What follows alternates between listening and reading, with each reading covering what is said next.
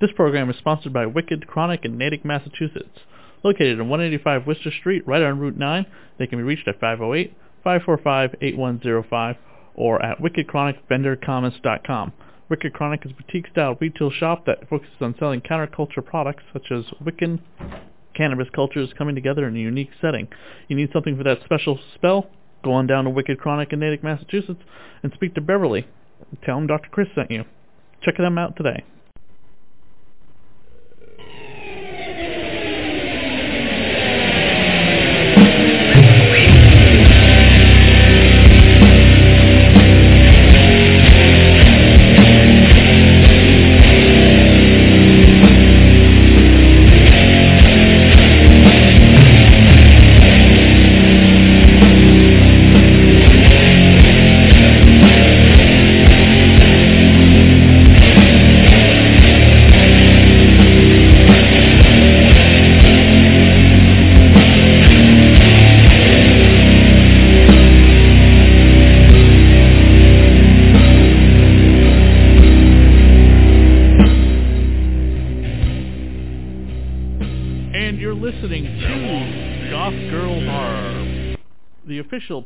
Podcast to Hack Slash, part of the Radio Horror Network. I am your host, Dr. Chris, and joining me tonight for this episode of Hack Slash, issue number 8, we have Alice, the uh, Vampy, also known as at Vampy Alley, a staff writer, columnist for Bloody Disgu- Disgusting, Joe Bob fanzine, and contributor to Film and Fishnets uh, back on the show with us to help us with issue 8 of Hack Slash. Thank you for coming back on the show with us, Alice. Thank you for having me back.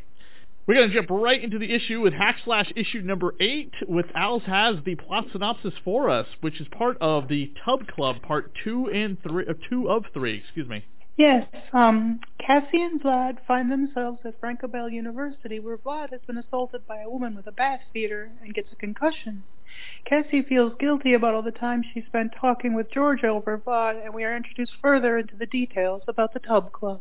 So credits right in the beginning of the issue, written by Tim Seeley, art by Rebekah Isaacs, colors by Andrew Dalhouse, letters by Crank, designed by Sean K. Dove, and edits by Michael Sullivan. The, the uh, physical copy I have has Cassie with a blonde woman in their bed, and somebody with a bloody handprint is looking through the keyhole. I'm not quite sure who the blonde is. I'm assuming it's the girl who tries to come on to Cassie later on in the issue. Yeah, I think I think so, cause um, the uh, well, I mean, it depends on if she does she have short or long hair. I've only got the omnibus. Oh, okay. She has shoulder length hair. The girl that comes on to Cassie has a ponytail. Uh, it's hard I, to I, tell. I, that's about right. Yeah. The other cover, which I don't have, which I think is the cover to the third omnibus, has Cassie and Vlad standing in a pile of bodies. Those are the two covers Yeah. that I know of that are for the issue. Yeah, the bodies. That's the one I've got. So the woman who strikes, who struck Vlad at the end of the previous issue, um, seems to know Vlad, which is kind of strange. Yes, she does. Um, let's see here. No indication in this issue who she is to in relation to Vlad. Actually, there's at no point do we get back to it in this issue. Yeah, I, I- think that would be the next issue that they really go into that. So But Vlad Yeah. thinks it's possibly his mother who abandoned him. Of course. maybe. Um, Cassie then brings Vlad to the school nurse, and if you listen to our previous episode, we joked that this is Velma all grown up and now an old lady. Jinkies. I'm 100% in agreement with the previous guest of the podcast, the uh, Tomb of Ideas. Uh, those guys said that this has got to be Velma completely grown up. Uh, Alexander and Mark of Tomb of Ideas podcast. Check out their podcast. They cover Marvel horror comics. Um, I thought that was hilarious that they think this is Velma and they agreed with me. I completely agree there. Uh, it, it's definitely Velma. She's she's got the whole feel going on. Maybe she's got contacts now. You know, totally Velma. Um, at the back of Chris's desk, do you recognize who the uh, toys are? Oh, I have to double check. I I noticed. Um, oh, that was from the previous issue. Um, In issue 8. yeah, I'm thinking. Uh, I was thinking of uh, previous one. Uh, for issue eight, I uh, I didn't notice too much of uh, the the toys. In the back, in the back of Chris's computer, we have uh, Invincible from the uh, Robert Kirkman Invincible st- uh, series. Uh, something that appears to be Savage Dragon and Jungle Girl. Okay, yeah, I totally remember seeing the Savage Dragon. Uh, the other ones weren't uh, did, didn't jump out to me too much. Though the one um, with uh, the the big poster that uh, Chris puts up, uh, is that in this issue? No. No, oh, that's the that was the last the? one, isn't right, it? stop real quick. Do you have the issue in front of you? Um, I can grab it up and put it in front of me here. Yeah, that'd probably be a good idea. Like, I just read it this morning, but I am going to need a reference. That will help a lot. As we move, Okay. okay, as we move further along, uh, Cassie and uh, Vlad have been pounding back one, two, three, four, five, six, seven, eight, nine Red Bulls. Jesus Christ, that is Well, a, you got to stay away. that is a serious amount of Red Bulls. Yeah, I guess you do if you have a concussion. Um, Vlad has his typical gray skin. Sometimes he's green, sometimes he's brown, sometimes he is gray. Um, Cassie seems to blow off Georgia as uh, letting her know that they can't be involved with each other because she's kind of a freak who hunts down other freaks. Yep. Yeah, that's totally like a blue savage. The uh, the two girls who meet each other, El, uh, El, uh, Eliza and Ch- and uh, Chaz, Chase, Chas, Chastity. Chastity. Chas. Chastity meet each other in the shower, then the comic book becomes pretty much straight up like lesbian pornographic material with a uh with a blood sacrifice. Totally like Skinamax kind of feeling, and then, well, there's a blade, and she's getting all sliced up there, right up the arms. It's probably the uh most erotic story they've had in the comic books up till now.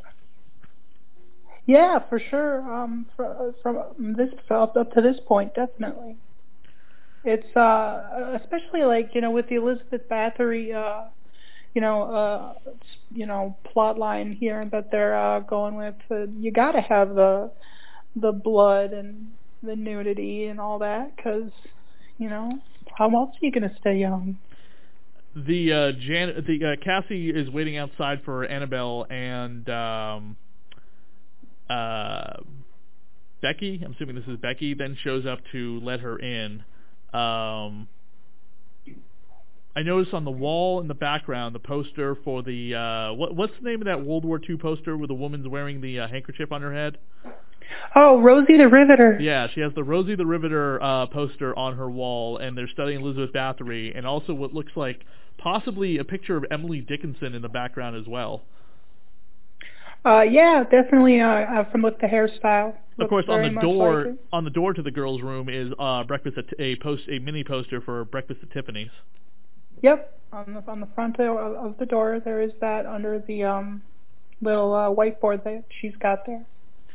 Striking the uh, the major um, the, uh, vibe of uh, independent female feminist uh, iconography in a lot of those images. Oh yeah, I mean there's a lot of uh, uh lesbian women who are who very much like Rosie the Riveter and Emily Dickinson and Katharine Hepburn. It's very very on brand. Have you watched the Emily Dickinson TV series that's on right now, starring um, uh, not Hayley Atwell? What's what's her name? She was in Bumblebee. The uh, that that actress that was in Bumblebee. Uh no, I haven't. I'm not sure though. She's also going to be appearing as uh, Kate Bishop in the upcoming Hawkeye television series. Oh, that's cool. I didn't know that. Yeah, uh, Marvel's upcoming Hawkeye TV show, which is going to introduce Kate Bishop, that actress from Bumblebee, and Emily Dickinson is going to play uh, Hawkeye. Uh, sorry, Hawkeye Kate Bishop. She was also she was also the voice of Spider Gwen in Into the Spider Verse. Oh, that's really cool. All right. Okay, now I got, I got a little bit of an idea there. I, I don't remember her name off the top of my head, but I, I totally know who you're talking about. Uh, Becky starts putting the moves onto Cassie as the nurse gets uh, tranked for basically putting her nose in where it doesn't belong. But Cassie starts giving into the uh, affection, uh, lesbian affections of Becky, but realizes that she can't succumb to it because she is still very much into Georgia. Yeah, that's all she's thinking about. She um it looks like she's getting really uh, uh like, you know, finally just sort of letting things go and getting into it and then Georgia pops into her head and it's just like nope, nope, can't do that. Nope. Because she I think she's uh definitely still feeling guilty about, you know, uh the way that, you know, she had um not only, you know, had been ignoring Vaughn for a while, but also the way that she, um, you know, broke up with Georgia, how she said, you know, like I can't talk to you and all that. Well, she didn't really break up with her. She just, I mean, because they weren't dating. Uh, they as much as they they agreed to maybe get back together at some point or be together. Um, yeah, I mean, it was like a, it was like a friendship breakup. You know, like you'll you'll never understand me, or you know, like you, you you won't be able to, and that kind of stuff. We can't talk anymore. You know, it just sort of it, it really read to me like a breakup kind of thing. Yeah, kind of like a long distance relationship that you don't think is going to work out anymore. Right. Yeah, just like that. And then uh, Cassie sees on her wall what returning favorite slasher character of the Hack Slash series. Um, Miss America. From Slice Hard, yep. The scientist that was capturing Right. the uh, the slashers that also had captured Vlad and Cassie in that one shot. Mhm. And last scene, she was in that uh she was captured by the that organization and uh government organization and um in uh like a type of uh cryo tank it looked like and last we saw she was wearing the skin of um this uh this guy The uh, then we away. then we go back to the nurse, and she is captured down with the uh, the hot the uh, the tub club, and they are going to possibly kill her, sacrifice her. We're not sure because it's left with the two girls sitting in the hot tub in their underwear, and the nurse tied up. Linda, uh, the nurse Linda Marsh. uh says a chance to bear witness to an ascent into divinity I really liked that wording at the end. And then at the back of the issue during the um, since you have the omnibus, the, I have the actual floppies. The real letters hacks talks about where Emily Christie comes from from the Slice Hard uh, pharmaceutical company uh, Ceutech. Uh, it says, welcome to issue 8 letter page. First thing first, anyone confused? If you're new to the book or have a short memory, allow me to give you a quick primer on Emily Christie. Emily made her first appearance in Hack Slash Slice Hard as the well-meaning head of the pharmaceutical company Ceutech, a company dedicated to unveiling the secrets behind the regenerative abilities of slashers which uh, will come up again later on as well, uh, because that company, I think, or a company like it, will uh, get heavily involved with the hack slash book with the character of the uh, the Pumpkin Man, the the guy that's that Cassie falls in love with. Mhm. Um, yeah, it was uh, Minnesota CU Tech actually. I remember. Um, just that one part stuck out to me because I'm originally from Minnesota. The uh, also in the back of these issues, once upon a time, and I actually wrote one into Tim to see if he would publish it. He was writing little little recommendation for slasher movies, and he wrote one in this issue called uh, for Cherry Falls, which is a 2000 horror movie starring uh, the late Brittany Murphy and uh, Michael Biehn, who best known for playing Kyle Reese in Terminator and Corporal Hicks in Aliens. Have you ever seen Cherry Falls? I have not seen Cherry Falls actually. The only um movie with Falls, uh, Darkness Falls, that one about the Tooth Fairy killer, but um Completely different uh, movies. yeah, what's Cherry Falls about? Cherry Falls, uh, Tim writes, a really solid, entertaining slasher film that somehow ended up being a TV movie. Brittany Murphy and Jay Mohr star in one of the mo- one of the best post-scream slasher films, directed by the director of Romper Stomper. In a nice little twist, a slasher starts targeting virgins, sending high school kids scrambling to get laid. Though hard to find, it can be rented on DVD and is definitely worth the effort. It's not actually hard to find. Don't forget this issue came out in 2008. This movie is currently available on Scream Factory's website, so if you do want to watch it, you can buy it on the Scream on Scream Factory on Blu-ray with interviews with the cast and crew and a tribute to Brittany Murphy. I had Michael Biehn on my radio show Radio of Horror, and I asked him to talk about the movie, but unfortunately he declined as he had a uh, very a very strong father-daughter kind of relationship with Brittany Murphy, and her passing made it very difficult for him to talk about that film. Oh, That's, that's too bad. But it's a uh, a great movie. Um, I think it still holds up today. Um, the trans community may or may not share my opinion because the killer himself has a trans identity disorder psycho problem. Yeah, that um in, in my um uh oh no. He, he's word. like Norman Bates, so he. I don't yeah, think he's basically, trans as much as he. movies. Yeah, I don't think Um, he's trans as much as he dresses in drag, and that's due to the abuse that was suffered on him by his mother.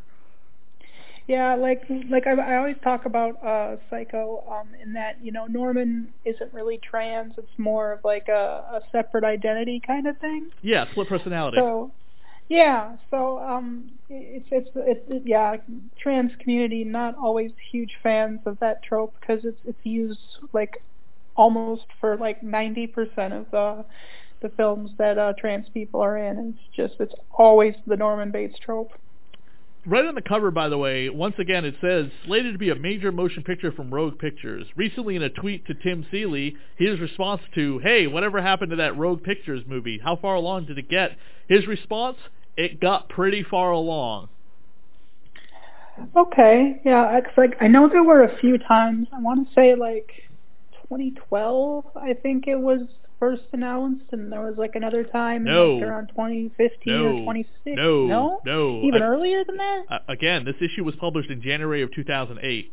That tagline's been on the cover of almost every issue of the ongoing. Oh, okay. Yeah. Yeah, because I've only got the omnibus, so I hadn't seen that. I mean, the last I heard about it was they were going to be doing like a TV series kind of thing, like a year or two ago. That was the last time Tim heard about it, too. Yeah, so it it seems to be consistently in development hell, and that's really unfortunate. I know there were a couple stage plays as well that have uh, sort of, you know, thrown together a few storylines here and there, but they've gone to mixed reviews.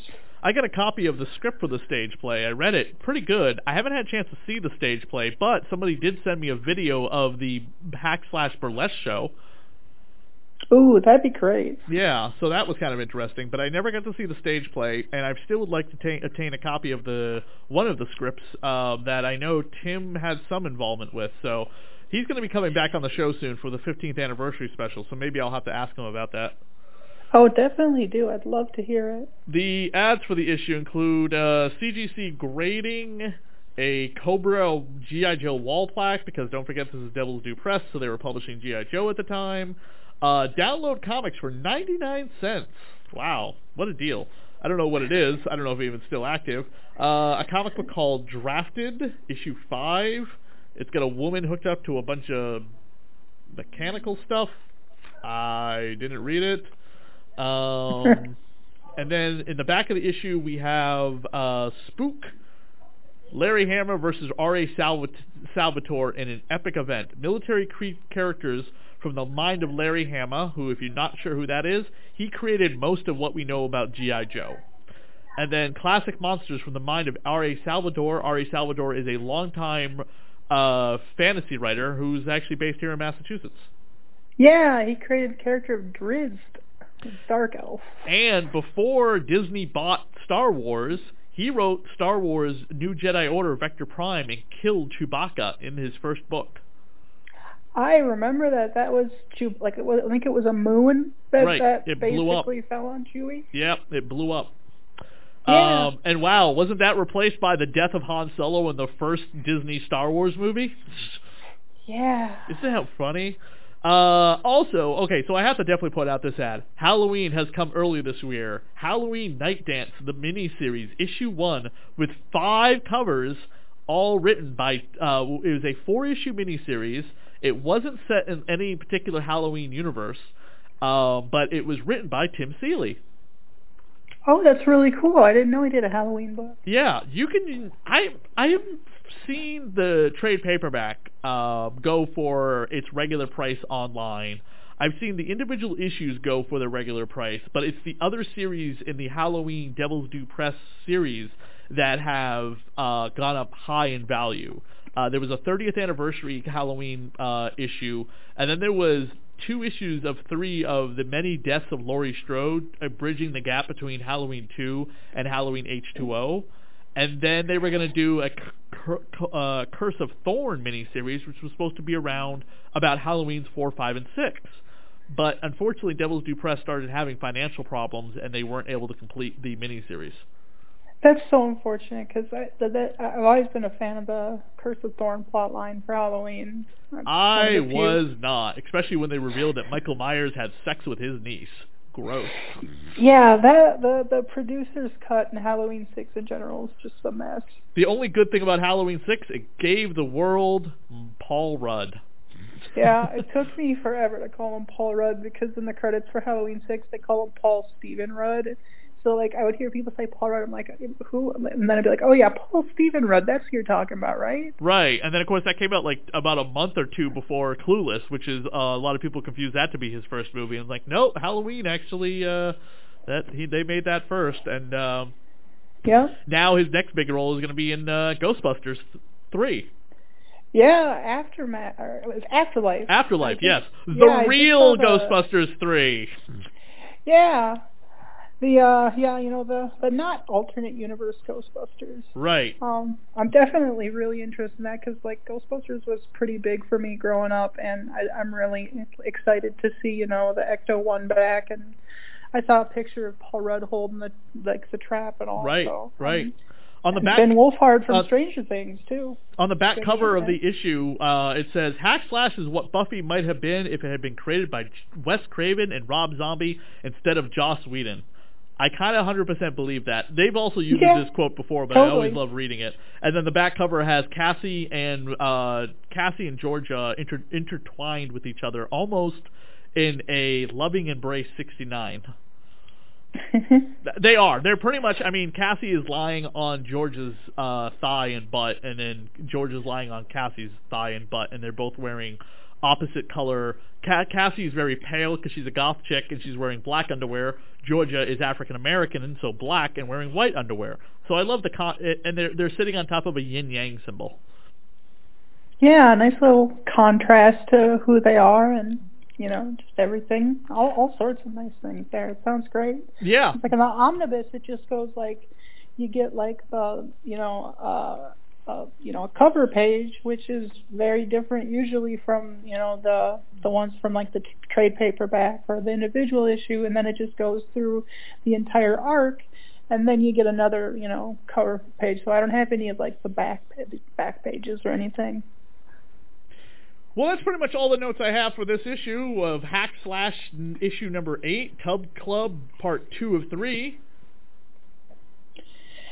Yeah, um, we got pretty much everything in the notes. Uh, do you, uh, uh, do you know uh, a lot about uh, Elizabeth Bathory?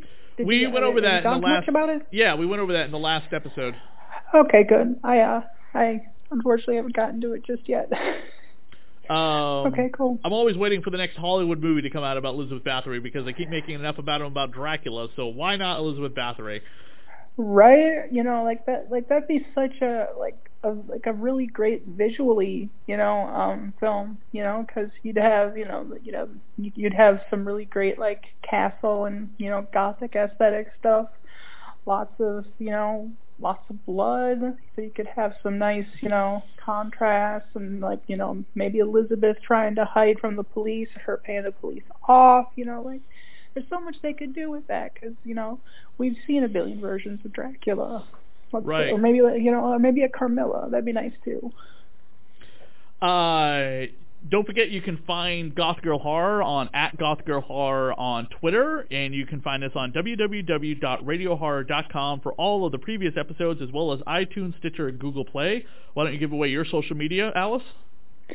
Yeah, I'm uh tw- I'm on Twitter at Vamp Alley V A M P A L Y, and uh, that's pretty much it. Got a website coming in the near future, um, which would be yourhorrortran.com, but at the moment the domain just points you right back at my Twitter. And come back in one week, and sorry, come back in two weeks for Tub Club Part Three of Three here on Goth Girl Horror. Thank you, everybody. Thanks for having me.